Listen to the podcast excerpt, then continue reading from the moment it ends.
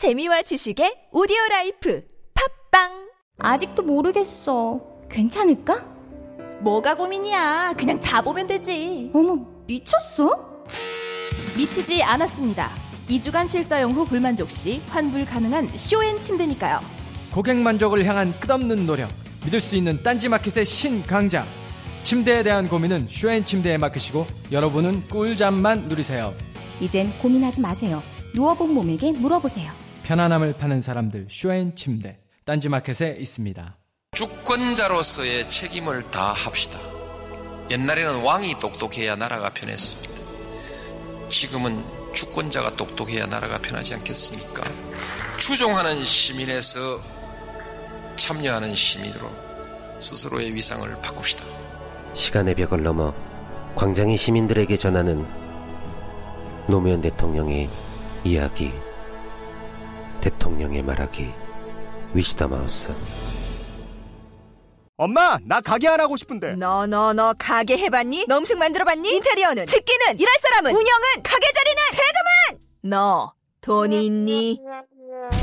나는 요술램프 몬스터 셰프다. 네가 원하는 모든 것을 들어주마. 맛집의 맛을 똑같이 만들어 주실 수 있어요? 맛뿐만 아니라 돈과 청음의 모든 비법을 알려주겠노라. 야하!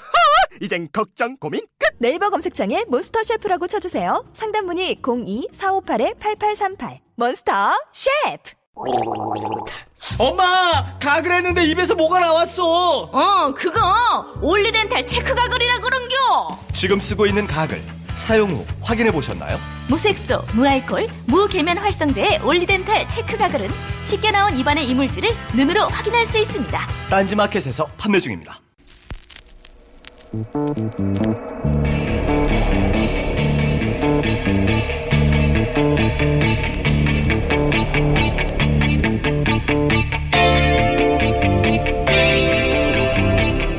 안녕하세요. 김호준입니다.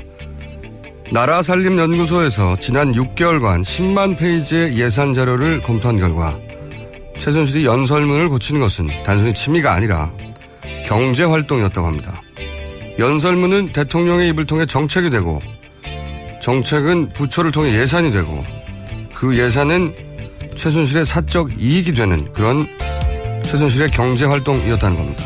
예를 들어서 220여 개 지자체에 정부 예산으로 스포츠 클럽을 만드는데 그 클럽은 최순실이 실소유한 K스포츠 재단이 관장하고 최순실이 운영하던 카페 테스타로사가 체인점으로 들어가고 그렇게 만들어진 이권은 재단에 숨어있는 컨트롤타워 WK의 수익으로 연결되고 그리고 그 돈은 다시 최순실 소유의 독일 쌍둥이 회사로 자금 세탁되어 빠져나가는 그런 구조. 최순실 게이트는 특검 한 번으로 끝낼 일이 아닌 것 같습니다. 관련자 모두를 차단해 처벌하고 이런 한 장까지 모두 환수할 때까지 차기 정권은 별도의 전담 상설 기구를 둬야 한다. 저는 그렇게 생각합니다. 김어준 생각이었습니다.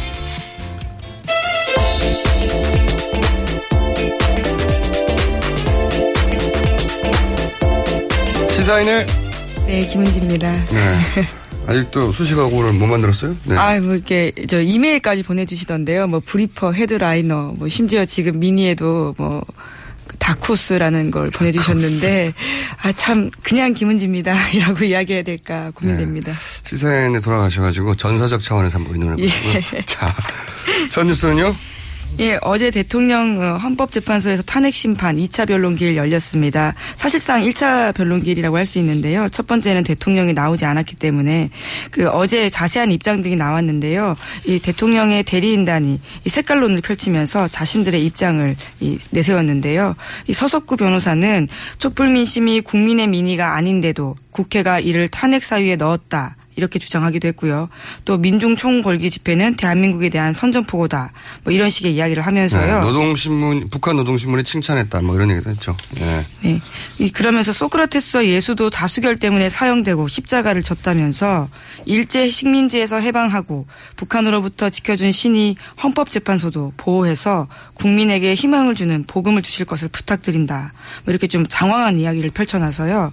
이 청객 그 듣고 있던 방청객들도 야유와 비웃음을 보냈다고 하고요. 음. 일부 재판관들도 이 천장을 쳐다보거나 헛웃음을 지었다라고 합니다. 네, 장황해서 헛웃음을 지은 게 아니고 원래 별- 변론은 장황해요. 장황한데 이 법정에서는 굉장히 보기 힘든 부흥회 같은 데서 나오는 멘트거든요. 네, 이게. 복음이라는 네. 말도 있죠. 저희 천연 기념물급으로 굉장히 귀한 법정에서 나올 수 없는 변론이다. 이게 어, 대통령이 그러니까 예술하는 거 아니겠습니까? 핍박을 받고 있는 이 예. 논리 구조로는 이제 그러면서 어, 일제 패망 뭐 얘기도 하고 했는데 사실 일제를 패망시킨 결정적인 역할을 한 건 원자폭탄이에요. 이 논리면은 예수가 원자폭탄을 만들게 한 거다. 이게 얼마나 반기독교적인 논리 구조입니까? 네. 근데 이 정말로 재밌는 것은 그 다음이에요. 이게 굉장히 기독교적인 발상이란 말이죠. 네. 물론 뭐 촛불 민심이 민의가 아니다. 대한민국 선전포고다 북한 끌어들인 것도 이 재판관들이 뭐 헌재 재판관들 가장 높은 수준의 재판관들이 그리고 보수 성향이 많아요. 그분들이 보기에도 이게 이분이 변론을 하려고 하는 건지 아니면 대통령을 보내려고 하는 건지 이런 의구심이 들 정도인데 그- 저는 그 다음에 하이라이트 같아요. 그 다음에 왜 이게 다그 왜 이런 KD 코퍼레이션 같은 거 네. 어, 왜 이렇게 했냐라고 말하는 데 대한 변론이 저거잖아요. 읽어봐, 읽어봐 주세요. 그거. 예, 이중환 변호사 말인데요. 네. 이 대통령은 어머니 육영수 여사를 따라다니면서 대통령에게 온 민원은 마지막 부탁으로 절대로 소홀히 여겨서는 안 된다라는 철학을 직접 경험했다. 이렇게 이야기를 하면서요. 이 민원을 소홀히 하지 말라고 배웠기 때문에 그 가르침을 따라서 특정 기업을 지원한 거다. 이런 논리를 펼친 겁니다. 저는 아무래도 이 비박계 스파이가 여기 변호인단에 들어간 게 아닌가. 헌재 심판에서 이길 생각이 없는 게 아닌가. 이게, 이게 우리가 계속 그 문제 삼았던 KD 코퍼레이션 가지고 이렇게 네. 하는 너무 명백한 청탁이라. 예. 이게 민원이 아니고 청탁이거든요, 청탁. 예. 그 KD 코퍼레이션 그 정유라 친구 아빠. 예, 예. 경복초등학교 학부모 동창. 네. 친구 아빠 회사를 현대그룹에 소개해 줬는데 그리고 샤넬, 샤넬백을 받았죠. 예. 근데 이제 그 원동 흡착제는 실제로는 현대차에 쓰이지도 않았다고 하고요. 네. 제가 이제 이건 최하급 브로커나 하는 짓이라고 말씀드렸는데 이거를 이거를 이제 유경수 여사에게 민원을 소홀히 하지 말라는 말을 배워서 들어줬다는 논리로 변호를 하려는 거 아닙니까? 이- 이게 청탁이고 이런 거는 민원이 아니고 민원은 이제 세월호 유가족들이 달려와서 청와대 앞에서 한번 만나달라 이런 네. 게 민원인 거죠. 예. 예. 근데 민원하고 칩시다. 100번 양보해서. 근데 어떻게 오로지 최순실 민원만 들어주냐고요. 오로지 이런 논리를 피려면 임기 중에 민원 수천 가지를 들어준 사례를 들면서 이것도 그 중에 하나라고 말을 해야 되거든요. 민원이 전부 다 최순실이야. 네. 예. 저는 좀 고맙기도 합니다. 이런 정도 수준에서 변호를 해주시는 것에 대해서 고맙기도 한데, 아무래도 저는 비박 스파이가 들어간 게 아닌가. 그러지 않고서는 이게 말이 되는 변론인지 굉장히 인상적이었어요, 저는. 예, 어머니 육영수를 이게 논리적인 변론이 안 되니까 부흥회에서 동원되는 논리나 아니면 이제 그, 어, 엄마의 추억에 예, 감성에 호소하는 네, 감성에 호소하는 예. 변론인데 이게 먹힐 거라고 생각한다는 자체가 저는 비박의 스파이라고 보는 겁니다. thank you고요. 다음 뉴스는요. 예, 뭐 관련된 뉴스인데요. 이 박 대통령이 이 김영재 부인 회사까지도 직접 지시했다라는 정호성 비서관의 이 검찰 진술이 있었다라고 하는 건데요. 그러니까 결국은 이 최순실 씨 민원을 전달하는 역할을 본인이 했다라고 자백을 한 겁니다. 이 김영재 씨 부인 회사 같은 경우에는요, 그 의료기기 업체로서 이 실을 만들 실 리프팅을 만드는 회사거든요. 그러니까 이것이 최순실 씨 가족을 비롯해서 대통령까지도 이게 사용한 게 아니냐라는 이야기가 나오고 있는데요. 그 회사에 대한 청탁을 대통령이 창조 경제의 일환이다라고 이야기를 하면서 특허권 보호 조치를 해달라라는 지시를 했기 때문에 자신이 이러한 민원을 대통령에게 전달했다라는 말을 하고 있습니다. 민원은 억울함을 풀어주는 거예요. 네, 이거는 자격이 안 되는 사람을 그렇게 밀어넣는 건 청탁이라고 하는 겁니다. 언- 어쨌든 여기서 중요한 것은 어, 대통령이 직접 이런 영업을 했다는 거죠. 네. 예. 최순실 씨 단골 이자 대통령 미용 시술 의혹이 있는 김영재 의원 관련한 청탁을 대통령이 직접 전달한다는 거죠. 네. 이제 최순실 씨가 오더를 하면 대통령이 영업을 하는 구조예요. 예, 지금 보면 네. 예, 그렇죠. 이 사태 초반만 해도 설마 설마 했는데 너무 명백한 사례가 너무 많이 나오니까요. 다음 뉴스는요? 네, 또 관련된 뉴스입니다. 이, 이번에는 안종범 전 수석이 한 이야기인데요. 검찰에서 피해자 신문 조서에 남긴 내용을 보면 2015년 7월 24일에 박 대통령이 재벌 그룹 총수들을 독대합니다. 이 자리에서 미르와 관련된 출연액을 직접 정했다라는 건데요. 이 구체적인 정황들을 보면 박 대통령이 송경식 CJ 회장과 만나서는 이 출연금 규모를 두고 20억이냐 50억이냐 이렇게 줄다리기를 계속하다가 이 30억 원으로 절충하게 됐다라는 진술을 안종범 전 수석이 했다라는 겁니다. 대통령께서 어, 최수, 오로지 최순실 민원만을 해결해 주셨는데 어, 그 최순실 민원 이코로 청탁을 직접 나서서 내고 했다는 거 아닙니까 이게 그룹 내고. 그룹 회장들한테 50억 어때요? 아이 그건 너무 많아요. 그럼 20억 아니 30억 정도 하죠. 아 영업을 직접 하신 거예요 이게. 그렇죠. 이 이걸 보면 20억이냐 50억이냐 줄다리기를 하다가 네. 절충을 했다라는 거니까요. 대통령이 직접 금액을 가지고 내고를 하는 브로커 역할을 했다는 겁니다. 영업을 뛰었다는 거죠. 이게 브로커 중에서도 하급 브로커라고 제가 말씀드리는 게 원래 보수급은 밑에서 다 정하고 나면 인사하고 오는 거예요. 좋은 소리만 하고. 근데 직접 대통령의 신분으로 재벌 회장들을 만나가지고 50억 내시죠? 너무 많은데요? 30억에 할까요? 이런, 아, 부끄러워요, 정말. 아, 이런 뉴스가 더 나오겠죠, 앞으로. 왜냐하면 이제 재판이 본격 시작되고 특검 말고 네. 검찰도 본인들이 대통령의 뇌물죄를 직접 확인할 수많은 데이터들이 있다라고 말하고 있으니 이런 건 더 자세히 더 많이 나올 겁니다. 네. 부끄럽습니다, 정말. 다음 뉴스는요? 예, 어제 헌재에서 이 윤전추 행정관이 처음으로 모습을 드러냈습니다. 이 대통령적 증인으로 나온 건데요. 이와 관련해서 대부분 모른다라는 이야기를 하면서 예, 뭐 진술을 제대로 하지 못했는데요. 유일하게 자세하게 이야기한 부분들이 대통령 옷값과 관련된 부분입니다. 이거 대통령 뇌물죄에 걸릴까봐 그런 거죠. 예. 예, 그러니까 뇌물죄라고 계속해서 이야기하고 다녔었는데요. 이 네. 윤전주 전, 그러니까 윤정주 행정관이 최순실 씨가 고른 대통령의 옷값을 대통령이 직접 지불했고 본인이 그 봉투를 전달했다 이렇게 음. 주장하고 있는데요. 이거는 최- 고영태 씨 진술과 굉장히 배치되거든요. 고영태 씨는 국회에 나와서 대통령 옷값은 최순실 씨 지갑에서 나왔다 이렇게 음. 이야기하고 있어서요. 뭐 왜 이렇게 이것만 유달리 또렷하게 진술하느냐 뭐 이렇게 의혹을 낳고 있는 네. 거죠. 뭐 의혹, 뭐 의혹 이렇게 뭐 있습니까? 뇌물죄 때문에. 네. 이거는 정윤아 씨가 독일에서 딴 건 다 모르는데 집장만 대출 관련 해서만 적극적으로 변론하잖아요. 디테일하게. 네. 똑같은 맥락이죠. 그러니까 누군가가 법적인 대응에 대한 조력을 종합적으로 컨트롤하는 누군가 있다. 뭐 계속 드러난 정황 중 하나인 거죠. 딴 건 다 기억 안 나는데 옷값만 대통령이 냈다고 적극적으로 진술하는 거죠. 이 가장 불리한 부분에 대해서만 입장을 네. 표명한 거죠. 예. 자, 다음 뉴스는요.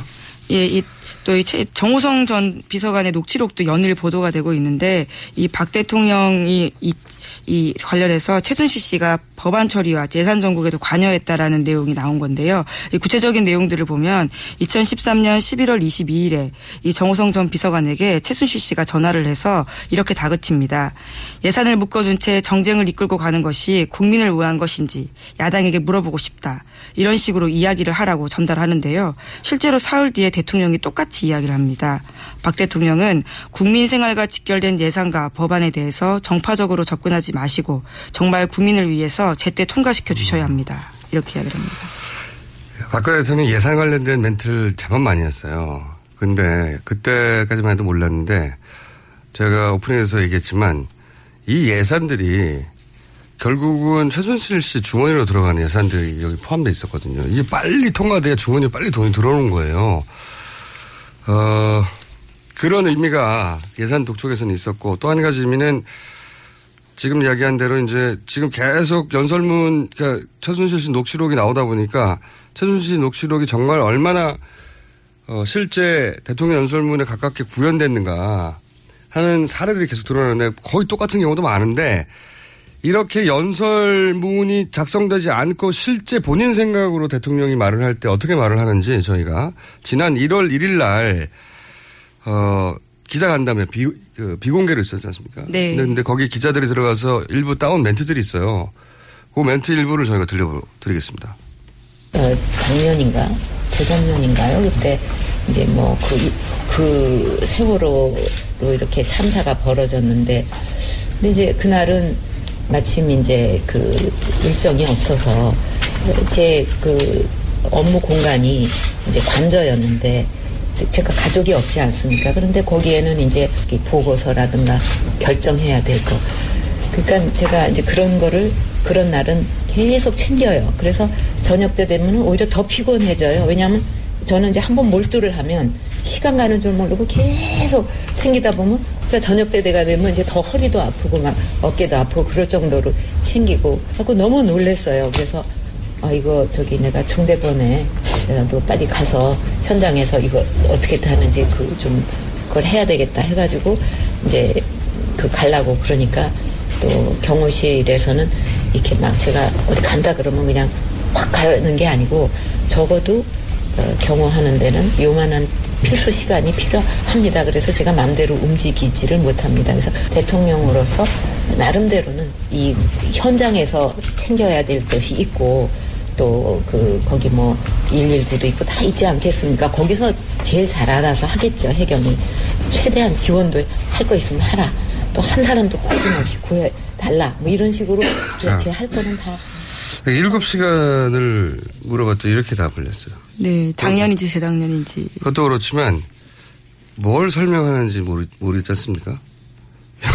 뭘 설명하는 건지 사실은 이해하기 어려운 가족이 없지 않습니까? 도착해가지고 가족은 있지요. 가족은 있으십니다. 네. 이렇게 왔다 갔다 한단 말이죠. 포인트가 없어요. 네, 포인트가 전혀 없는데 이 연설문 대부분을 실제로는 최순실 씨가 불러줘서 그대로 구현됐다고 하는 사례들이 지금 언론을 통해서 계속 보도되고 있죠. 네. 어, 뭐 연설문 마지막은 중국어로 하고 그랬더니 실제로 중국어라고. 네. 그렇죠. 그리고 뭐, 요 단어들도 그대로 등장, 인문 교류를 통해서 이런 말을 하면 인문 교류를 통해서 직접 예, 등장하고. 여러분의 미래가 밝아지길 기원한다 하면 똑같이 여러분의 미래가 밝아지길 기원한다. 네. 이렇게.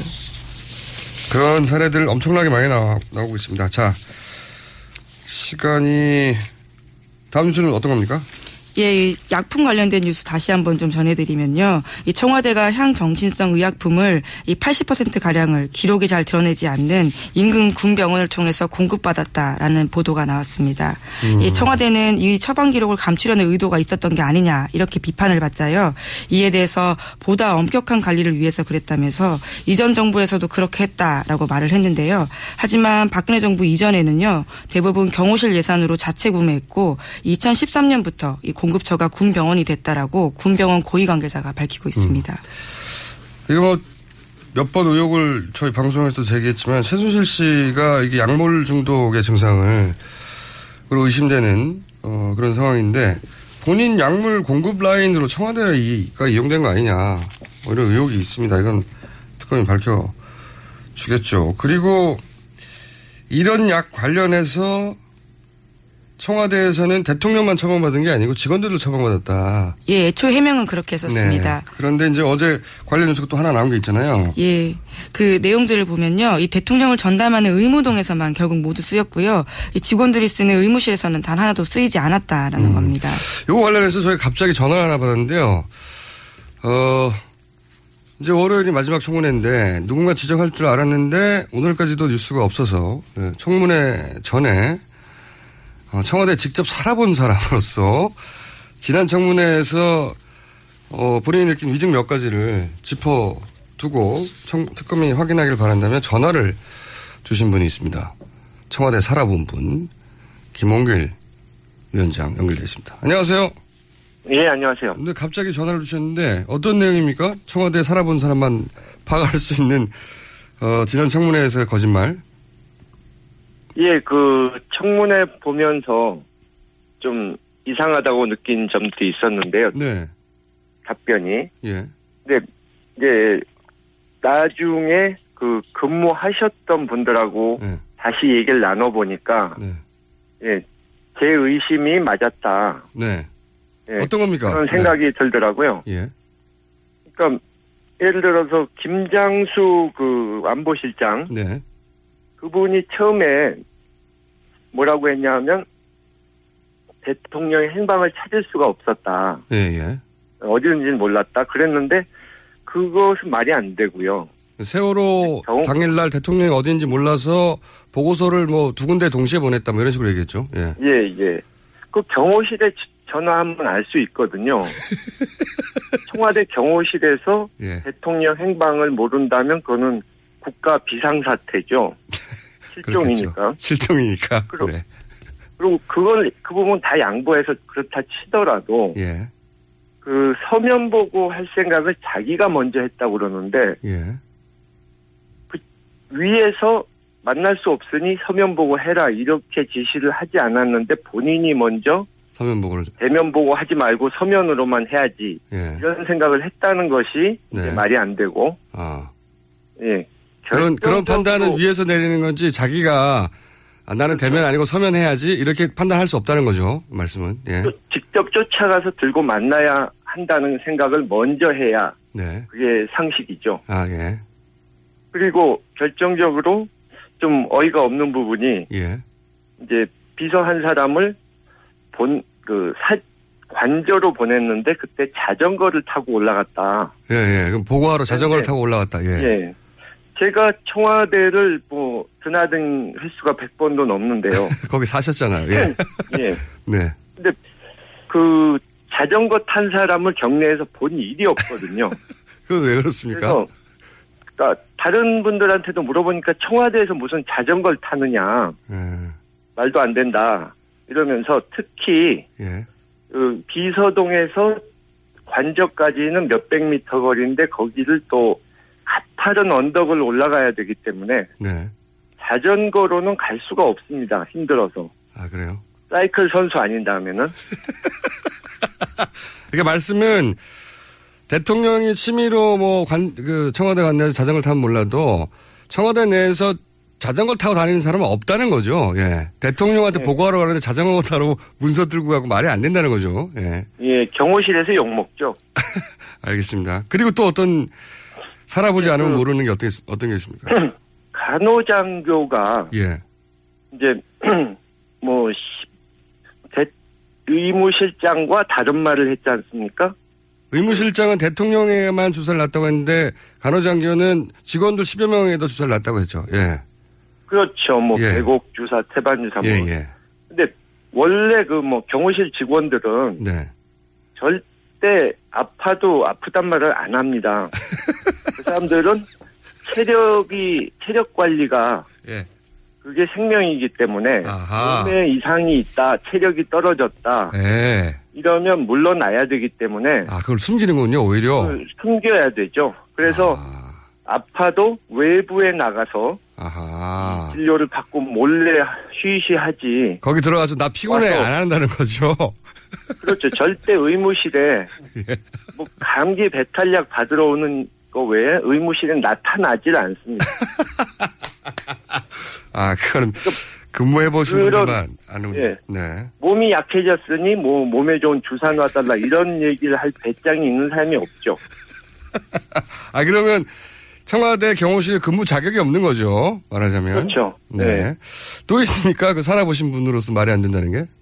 어 그리고 그 외부에 네. 그 국내에서 외부의 VIP 행사를 네. 한 번도 쫓아가 본 적이 없다. 간호장교 그런 말을 했죠. 청문회에서. 예. 네. 근데 그것은 또 말이 안 되는 것이 의무실장 그러니까 의사만 다녀 쫓아갔다는 것인데 예.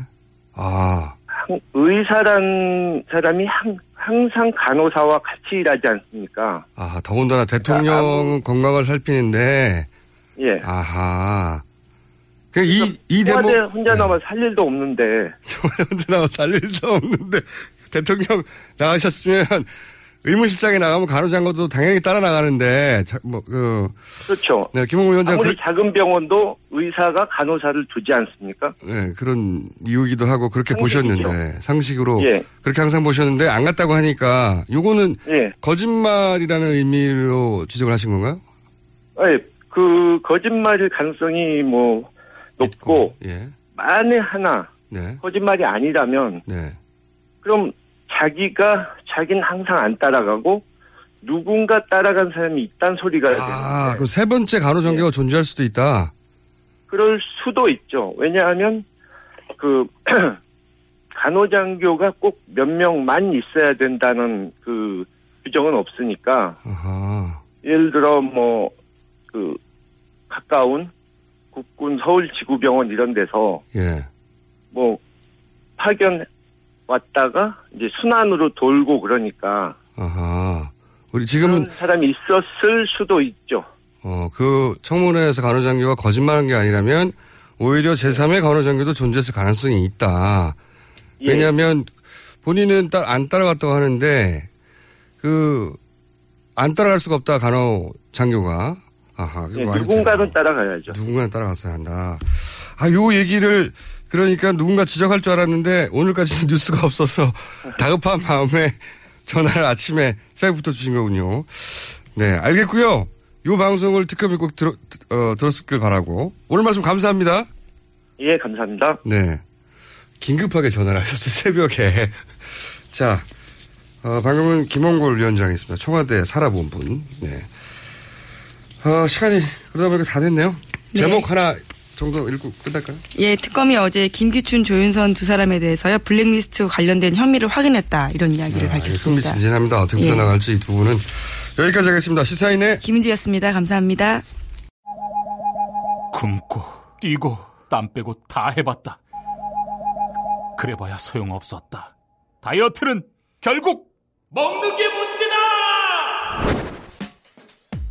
동결건조 채소와 곡물, 단백질, 그리고 효소와 비타민, 미네랄로 만든 다이어트 전용 그린 스무디로 하루 한두 끼만 바꿔 드세요. 검색창에서 비타샵을 검색해 주세요. 아무도 묻지도 따지지도 않고 가입하셨다고요? 보험은 너무 어려워요. 걱정 마십시오. 마이보험 체크가 도와드립니다. 1800-7917 마이보험 체크로 지금 전화 주세요. 1800-7917 이미 가입한 보험이나 신규 보험도 가장 좋은 조건을 체크해서 찾아드립니다. 인터넷 한글 주소 마이보험.com 또는 카카오톡에서 아이디 검색 마이보험을 친구 추가하여 상담하실 수 있습니다. 여성 여러분, 골반이 삐딱하면 허리가 아파요. 아, 아랫배가 나와요. 골반이 바로 서야 건강도 아름다움도 바로 섭니다. 바디로직을 입으세요. 토크밴드의 입체적인 탄력이 틀어진 골반을 바로잡습니다. 간편하고 확실한 골반 교정 타이즈. 바디로직. 삐딱한 남성 골반에도 역시 바디로직. 바디로직의 효과를 못 느끼셨다면 100% 환불해드립니다. 자세한 환불 조건은 홈페이지를 참조하세요.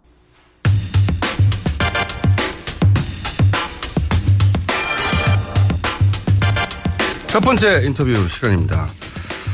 어, 저희가 대선 후보들 연쇄 인터뷰하고 있는데 오늘은 굉장히 모시기 힘든 분을 모셨습니다. 만덕산 아시죠? 하산 이후에 석 달 동안 어디에도 적을 두지 않으셨던 손학규 전 대표가 드디어 움직이기 시작하셨습니다. 네. 이번 달 22일 날, 어, 국민의당과 통합계획도 언론을 통해 보도들, 보도됐는데, 손학규 전 대표 스튜디오에 직접 모셨습니다. 안녕하십니까. 안녕하십니까. 네, 오랜만에 뵙겠습니다. 예, 오래간만입니다. 저희가 섭외를 100만 번 정도, 어, 저희, 출하를 했는데, 다 커트가 됐다고 해요. 아, 역시 구라가 세시네요.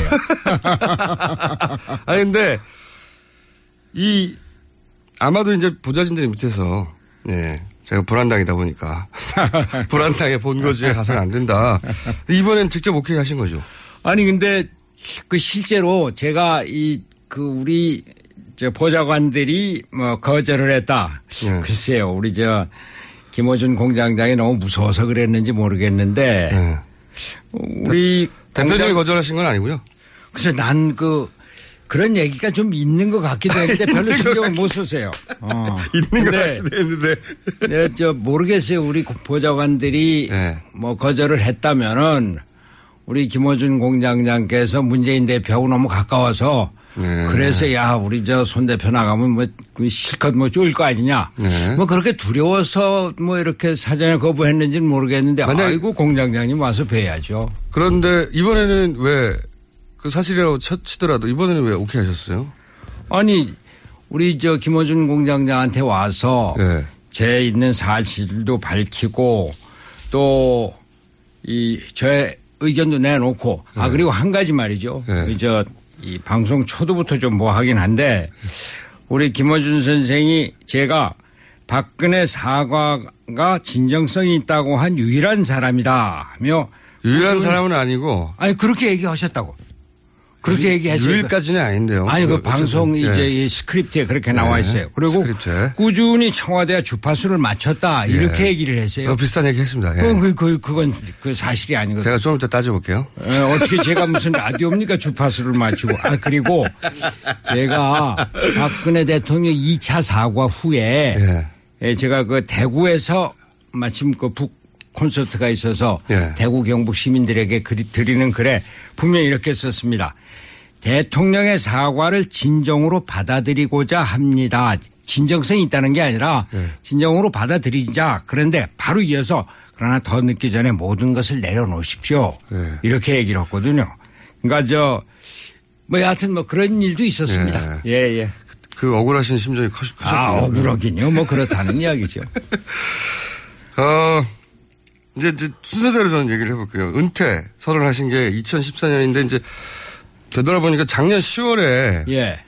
어, 정계 복귀를 하셨는데 그때 앞으로도 아마 계속 회자될 문장 하나를 남기셨어요. 뭐냐면 만덕산에 이제 내려가려고 한다. 예. 이거 본인이 생각하신 어디? 만덕산이 뭐 말을 합니까? 제 생각이 그런 거죠. 저녁이 있는 삶 이거는 제가 정치사에 길이 남을 캐치프레이즈라고 아직도 생각하거든요. 이거보다 예. 훌륭한 캐치프레이즈는 없었다고 생각하는데 근데 이 만덕산의 경우는 말이죠. 예. 그 나흘 만에 최순실 태블릿이 터져서 더 그렇지만 이게 만덕산이 실수를 했다. 혹은 손학규 대표님이 만덕산 낸 게 이제 정통하지 않다. 그런 얘기 들어보셨죠? 손학규 징크스라는 말씀 혹시 들어봤습니까? 그 언론계 기자들 사이에 네. 손학규 징크스라는 게 있대요. 2006년에 제가 그 전국 100일 민심 대장정을 마치고 이제 정말 화려하게 올라오는데 그날 뭐가 터졌는지 아십니까? 북한에서 첫 번째 핵실험을 했어요. 아. 서울역에 천여 명이 기다리고 온갖 텔레비 방송 다 와 있다가 그 다음날 아침 신문 그날 저녁 뭐 방송에 단 한 줄도 안 났어요.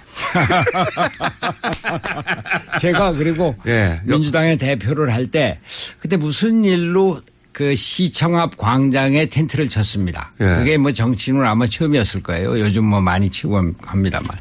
근데 바로 그날인가 그 다음날 연평도 포격 사건이 터졌어요. 그래서 그걸 바로 접고 들어와서 최고회의를 임시 소집하고 바로 저- 연평도 갔었죠. 그러면- 이번도 뭐 그런 거 아닌가. 예. 예. 전통을 이어가신 건가요? 이게 저 하늘이 네. 저에게 좀 단단히 준비를 해라. 단련을 시키는 거라고 생각합니다. 만덕산을 원망하신 적은 없으시고요? 만덕산은 뭐 저한테는 아주 정다운 산이고 만덕산을 정말로 뭐 귀하게 생각하고 즐겼다고 할까 고맙게 생각합니다. 근데 이 질문 앞으로 본격적으로 복귀하시면 계속 들으실 것 같은데 유시민 작가가 그런 말 했지 않습니까? 진짜 은퇴하면 아파트 가서 산다고. 예. 그 토굴 생활 자체가 곧 다시 돌아올 거다. 이걸 전제로 한 어, 이미지 정치 아니겠나. 이거 질문을 계속 할 거거든요. 아이고 미리. 유시민 장관 뭐 제 저 그 보건복지부 후임 장관이기도 하고 예. 또 제가 유시민 장관의 경기도지사 후보 때 제가 사실 도왔습니다. 김진표 그 의원하고 서로 경합을 할때 예, 그때 좀 경합을 하게 해달라 뭐래야 우선은 경합을 했는데 그 저 유시민 장관이 후보가 됐어요. 뭐 저하고는 아주 친, 그 친합니다. 근데 유시민 장관하고 저하고 이제 유, 그 유형이 틀리죠. 은퇴를 하고 아파트에 사는 사람이 있고 은퇴를 하고 산에 가서 사는 사람이 있고 바다에 가서 사는 사람이 있고 뭐저이 귀농하는 사람도 있고 말이죠. 저는 자연을 좋아합니다. 네, 저는 사실 굉장히 오늘 적극적으로 설득될 마음으로 지금 앉아 있거든요. 근데 아, 저는 아주 저 두려운 마음으로 왔습니다. 정말로 거기 평생 사시려고 가신 거예요, 진짜로? 제가 사실 예. 여기서 말씀입니다만 거기서 살라고 땅을 받고 예. 집을 받습니다. 땅을 거진 계약도 하고 강진 군청에 한번 물어보세요. 제가 주민등록 이전할 생각까지 했습니다. 그럼 주민등록 이전도 안 하셨던 거예요?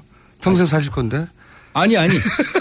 주민등록 이전할 생각을 했었죠. 근데 예, 생각만 그, 하시고. 그때 언론에 뭐 이렇게 나오면서 아 이거 자칫하다간 오해를 사겠다.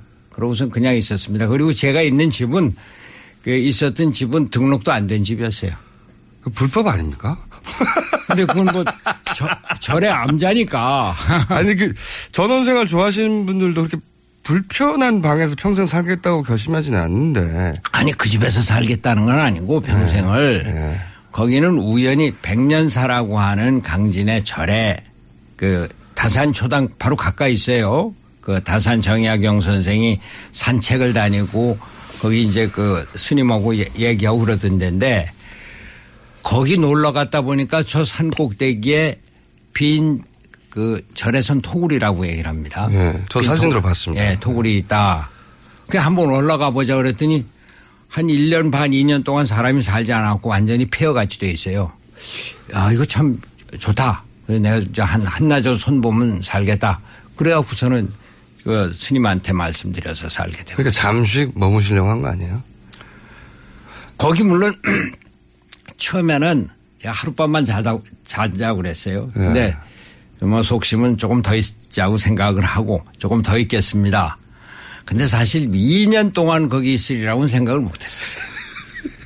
근데 재밌는 게 예. 거기 여연 스님이 그, 어, 전좀 놀랐는데 아, 저, 손 선생님 여기 한 2년은 사셔야죠 그러시더라고요. 그래서 그, 저 양반이 무슨 뭐, 근데 결국 2년 살았어요. 알겠습니다. 제가 이제 거기서 어 정말로 은퇴를 거기서 하실 생각이었다는 말씀을 잘 안 믿기지만 믿는 걸로 하고 일단 근데 진작에 복귀하셨을 타이밍이 몇 번 있었다 이런 그 세평이 있습니다. 그러니까 총선 때 작년에 예. 민주당하고 국민당에서 간절하게 대표님을 원했잖아요. 근데 그때 나오셨으면 복귀를 결과가 여소야되니까 그 공 상당 정도를 가져가서 정치적으로 굉장히 크게 포지션을 가져갈 수 있었는데 이 타이밍을 놓쳤다. 이 지적은 동의 안 하십니까? 저는 그때는 정치 복귀를 생각하지를 않았고 그리고 내가 어쨌든 정치에 은퇴해 있는 사람이 총선에 나서서 총선 지원하는 것은 내게 맞지 않다. 근데 이런 생각을 하실 했습니다. 것만 같은 뉴스도 나왔었는데. 그렇죠. 그런데 저는 제가 해야 할 일, 해서는 안 될 일, 이런 걸 항상 좀 생각을 하면서 사는 편입니다. 뭐, 뭐. 그, 근데 이건 아니다 이런 생각을 했어요. 최종적으로는? 예. 아니, 처음부터. 아, 그러면 그. 총선은. 도와달라는 사람들의 착각이었던가요? 자기 애절함이었던가요? 그냥? 아, 뭐 착각 애절함 뭐 이런 뭐 좀 뭐 이런 표현보다는 네. 어, 그분들은 총선에 나서는 분들은 아주 절실하죠. 그리고 제가 뭐전 그렇게 생각했어요. 아, 내가 은퇴해 있는 사람이 무슨 뭐 도움이 되나 그런데 여하튼 뭐 절실하게 요청을 했는데 에, 이건 내가 할 일이 아니다. 뭐 이렇게 처음부터 생각했었습니다. 처음부터. 네. 그리고 나서도 또 제가 이제 계속 타이밍 얘기를 아까도 손학규 징크스 말씀하셨지만 아, 이게 타이밍을 계속 놓치신다는 생각을 몇 번 했는데 그 중에 하나가 이제 아주 최근 예를 들자면 아까 말 설명하신 이제 일, 그 담화 이후에 대통령의 사과를 진정을 받아들인다. 언론에서는 이제 대통령의 진정성을 인정한다. 이런 식으로 이제 제목 예, 장사를 예. 했는데. 예. 그리고 이제 어, 말씀하신 대로 그 뒤에 뭐 비판도 있습니다. 비판도 네. 있는데 왜냐하면 이게 그 사람들한테는 당시는 보수 매체에서도 이 담화에 대해서 공격적이었거든요. 비판적이고. 그러니까 국민 여론들 하고 너무 동떨어져 있다고. 저는 뭐, 예. 그런데 이제 이런 논평이 나오니까 아, 또 한 번 그 민심을 앞에서 끌거나 혹은 어, 사로잡을 찬스를 놓쳤다. 제가 생각을 한 번 했고. 또 한 번 또 있어요. 그 3차 담화 때 뭐 임기 단축 포함해서 전부 다 국회 넘기겠다 대통령이 그런 담화를 했죠. 근데 무슨 말씀하시느냐면 대통령 제안을 무조건 거부하는 것만이 최선은 아니다. 당시 민심은 대통령의 제안을 거부하고 즉각하거나 탄핵으로 가야 된다. 그러니까 여기서도 아 또 타임을 한번 놓쳤다. 제가 말씀드릴까요? 네. 저는 이 사태가 일어나면서 처음부터 일관되게 주장한 게 있습니다. 첫째, 대통령은 모든 것을 내려놔라. 네. 둘째, 여야 합의하에 국무총리를 선임을 해라. 셋째, 국무총리는 거국내각, 거국중립내각을 네. 구성해라. 넷째, 그 거국내각은 과도정부를 구성하고 다섯 번째, 칠공화국으로 나가자. 네. 저는 처음부터 대통령을 모든 것을 내려놔라가 전제였습니다. 그리고 여야가 합의해서 국무총리를 임명해라. 3차다면서 2차는 아까 제가 말씀드렸고 3차에서 대통령이 국무총리를 그 국회에서 임명을 해달라 그러지 않았습니까? 예. 모든 것을 거부할 일이 아니다. 예. 그건 받아들여야 된다. 예. 결과 뭡니까? 탄핵되고 나서 지금 황교안 국무총리 체제로 가고 있지 않습니까? 네. 그게 잘 된 겁니까? 그런데 당시에 논의가 그렇게 국무총리 선, 선정하느라고 예. 의회에서 시끌시끌 하다 보면 결국은 탄핵도 안 됐겠죠. 탄핵을 국회에서 했습니까? 국회에서 방망이는 두들겼지만 네. 탄핵은 광화문 광장의 민심 전국 그, 그 민심이 국회에 반영됐던 겁니다. 아니 보십시오. 처음에 민주당에서 탄핵하자고 그랬습니까? 물론. 그렇죠. 근데 지금 말씀하신 잘, 건잘 보셔야죠. 거국 내각을 구성하고 대통령 거취를 포함해서 뭐 국정 운영이나 총리 임명 예. 기타 등등을 다 국회에 처리, 처리해 나가자 이런 예. 말씀을 하셨고 예. 그 자체로 논리적인데 그게 또 새누리당의 요구이기도 하고 국민의당의 요구이기도 했고 또 민주당의 스탠스이기도 했어 처음에는 근데 예. 이제 그렇게 마지막까지 주장했던 새누리당과 국민당 이 현재 상황을 보시면 그런 요구는 민심하고 굉장히 먼 주장이었거든요. 사람들이 이미 대통령을 인정하지 않는데 이런 논리적으로는 옳은 절차이나 이미 사람들의 마음은 대통령을 인정하지 않는데 아니죠. 탄핵이 12월 2일 날 네. 참여한다. 또 12월 9일 날 한다. 이렇게 됐지 않았습니까? 네. 그러면 빨리 여야가 합의해서 국무총리를 만들면은 그럼 대통령이 임명 안 할 수가 없게, 없게 돼 있죠. 그런데 그게 제가 민주당에 대한 비판을 하는 것이 완전히 그때 민주당 주도의 전국이 됐습니다. 예. 근데 민주당에서는 총리 선임을 뭐 여야 합의는 커녕 아예 논의도 없었습니다. 예. 그게 잘못됐다. 그거는 그건 청와대 전략이라고 생각했으니까. 아니죠. 그건 민주당의 전략이었습니다. 그러니까 거기에 말려 들어가지 않겠다는 게 민주당의 전략이었던 거죠. 아니죠. 그거는 네. 그 이미 박근혜는 이제 지난 10월 20일 이후에 완전히 네. 식물 대통령이 됐고 3차 담화 때는 이미 대통령도 아니었습니다. 너무 세게 그렇지. 않습니까? 아, 그렇잖아요. 아, 그때 누구나 다 이미 박근혜는 그 탄핵됐다. 예. 제가 벌써 언제부터 그런 얘기를 했는데요. 알겠습니다. 근데 결과로 따지면 예. 민주당의 전략이 정치적으로 승리를 했어요. 저는 잘못됐다고 봅니다. 아, 그래도 잘못했다. 아니 지금 황교안 그 권한 대행이라는 게 말이 됩니까? 아니 지금 대통령이 대통령답지 않아 갖고 네. 뭐 권한 대행이 물론 대통령은 아닙니다만 AI가 3천만 마리 이상 뭐저 살육 처분 당했다는 게 말이 됩니까? 혹시 그 황교안 총리가 권한대행 되는 거에 대해서 큰 불만이 있으신 게 만약에 그때 거국내각 됐으면 대표님이 총리가 될 수 있었는데 그런- 거 아니에요? 제가 소위 뭐 박근혜가 힘이 있다고 했을 때 박근혜가 저를 임명합니까? 지금 뭐 민주당의 그 문재인 씨가 저를 그 아니죠. 아. 그때 되돌아보면 거국내각 총리로 손학규 대표님 끊임없이 거론됐습니다. 아, 그건 거론됐을 것, 언론에서 거론됐을 것 뿐이지. 네. 저는 그, 아니, 생각을 해보세요. 제가 저도 꿈이 있는 사람인데, 네. 그뭐 잠시 그, 그런 허수아비 같은 종리를 내가 못 들어가겠어요. 근데 이제 긍정적으로 검토한다고 말씀하셨던데 그때. 아니죠. 언론에는 내, 가 얘기한 것은 네. 아까 얘기한 다섯 가지 조건 그런 조건이 만들어져서 이것이 과도 정부 7공화국을 만들어가는 그런 국무총리가 될 때 그걸 누가 거부하겠느냐라고 반헌법적으로 얘기를 한 겁니다. 그걸 너 누가 거부하겠냐는 건 하겠다는 거 아닙니까? 아니죠. 나는 내, 내가 정치를 그래도 20년이나 한 사람입니다. 민주당에서 네. 저를 그 국무총리로 그 아니 그 말씀이 되는 말씀을 이렇게 다 아니. 언론에 보도된 것만 제가 예, 예, 예. 보도되기는 이제 관심이 있으신 듯이 보도돼가지고 네. 지나간 얘기니까요. 뭐, 뭐 다. 이제 오늘 네. 이, 이 자리가 잘 됐습니다. 그런 것을 그 네. 저 설명할 수 있게. 알겠습니다. 예. 그때 제가 오해했군요. 네. 아유, 죄송합니다. 손학규 대표님이. 거국계약 정리에 아 관심 있으시구나 제가 그렇게 생각했었는데 아이고, 제가 오해한 걸로 정리하고요. 예. 자, 근데 이제 그거 다 과거 얘기고 이제 앞으로가 중요한데 예. 요 앞에 얘기는 타이밍을 적절하게 활용 못 하셨다는 얘기고 지금은 이제 새로운 타이밍이 오고 있지 않습니까? 우선 22일 날 국민주권 개혁회의를 한 다음에 이 개혁회의 이후에 국민의당과 당대당 수준 통합을 한다고 그러는데 이 국민주권 개혁회의가 뭔가요?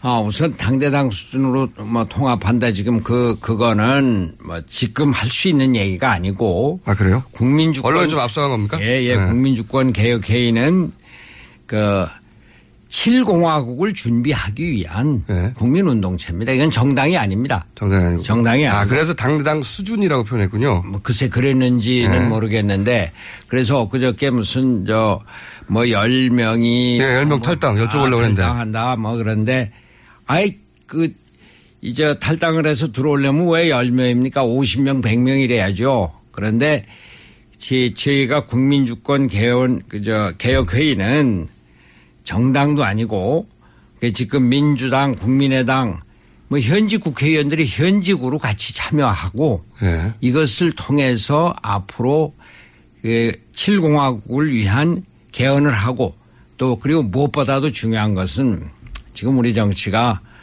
기득권 세력, 특권 세력, 패권 세력이 주류를 이루고 있습니다. 여기서 벗어나서 우리나라 개혁을 추구해 나가서 7공화국을 만들어가는 개혁 세력의 새로운 주체를 만들자 그런 뜻입니다. 그러면 10명 탈당 안 합니까? 저는 개인적으로 제가 탈당을 권유한 일이 없습니다. 지금 제가 그 강진에서 복귀한 이후에 이찬열 의원 한 사람이 탈당해 있는데 그렇죠. 제가 이찬열 의원 탈당을 얼마나 말렸다고요. 네. 그렇다는 보도는 저도 봤는데요. 예. 그좀 무소속인 상태로 계신데, 근데 언론에서는 10명이라는 보도가 누구 소수로 출발했는지 모르겠지만 나오니까 최소 10여 명 이상. 그래서 아, 이 개혁회의가 출범을 하고 여기에 한 10여 명 이상 같이 합류해서 당은 아니지만 당대 당 수준으로 국회의원들이 10여 명 이상 모였으니까 그렇게 통합하는가 보다라고 그림을 그리고 있거든요. 근데 지금 그 다시 말씀드리지만 이 국민주권 개혁회의는 정당도 아니고 정당은 아니고. 아, 국민운동체고 예. 또 에, 제가 탈당을 권유한 일도 없고 없지만 앞으로 없지만 나왔지 않습니까? 이 한 분이. 그러니까 이번에도 한 10여 명 정도는 나올 것이다라고 계속 얘기하는 분들이 있나요? 뭐 글쎄 그건 저잘 모르겠습니다. 저도 그 보도는 봤는데 예. 뭐 기자한테 그 누가 누구한테 들었냐고 얘기를 물어봤자 대답도 안 해줄 거고. 대표님이 하신 말씀 아니에요, 이거? 아이고 제가 탈당을 권유한 일이 없다니까요. 그러니까 권유는 안 했지만 알아서 나올 사람들이 한 아니, 10여 명. 아닙니다. 10여 명 안 돼요? 10여 명 우리가 앞으로 이 그 새로운 정치 세력의 주체를 만들고자 하는 겁니다. 예. 그러면 10명 갖고 되겠어요? 아, 그러면 10여 명이 아니라 예. 더 많은 사람이 내가 권유는 하지 않았지만 나올 것이다. 아, 지금 앞으로 예. 제가 그 다른 언론 보도에서 들으셨을지 모르겠어요. 2월, 3월에 우리나라 정치에 빅뱅이 있을 것이다. 몇 명 나옵니까, 그러면? 아, 그거야 제가 어떻게 합니까? 얘기 되는 사람 몇 명이에요, 대표님? 새로운, 궁금해요. 새로운 정치 세력이 돼야 된다. 예. 패권 세력이 아닌 특권 세력이 아닌. 근데 그거 혼자 하실 수 없으니까 사람이 필요하잖아요. 아, 앞으로 그렇게 되겠죠. 몇 명 정도 생각하십니까? 아, 그거는 뭐 사람 숫자가 17명이요? 예. 아니, 저희 또 장사를 아, 해야지. 대표님 몇 명 해주셔야지. 아, 50명, 100명이라고 그러지 않았습니까? 예, 예. 생각하시는 숫자가 있으실 거 아닙니까? 어제 50명, 100명이라고 그러지 않았어요? 머릿속에. 100명은 그거 뻥이고요. 저희, 저희가 벌써 시간이 다 됐습니다. 여기까지 2부 하고요. 예. 잠시 쉬었다가 네. 3부에서 대표님과 계속 이야기 이어 나가겠습니다. 잠시 네. 기다려 주십시오. 잠시 후 8시 분에 돌아옵니다. 어디 가지 마시고. 여기까지 2부입니다. 감사합니다. 몇 명입니까? 우리 저 김호준 선생 보니까 우리 저 2000,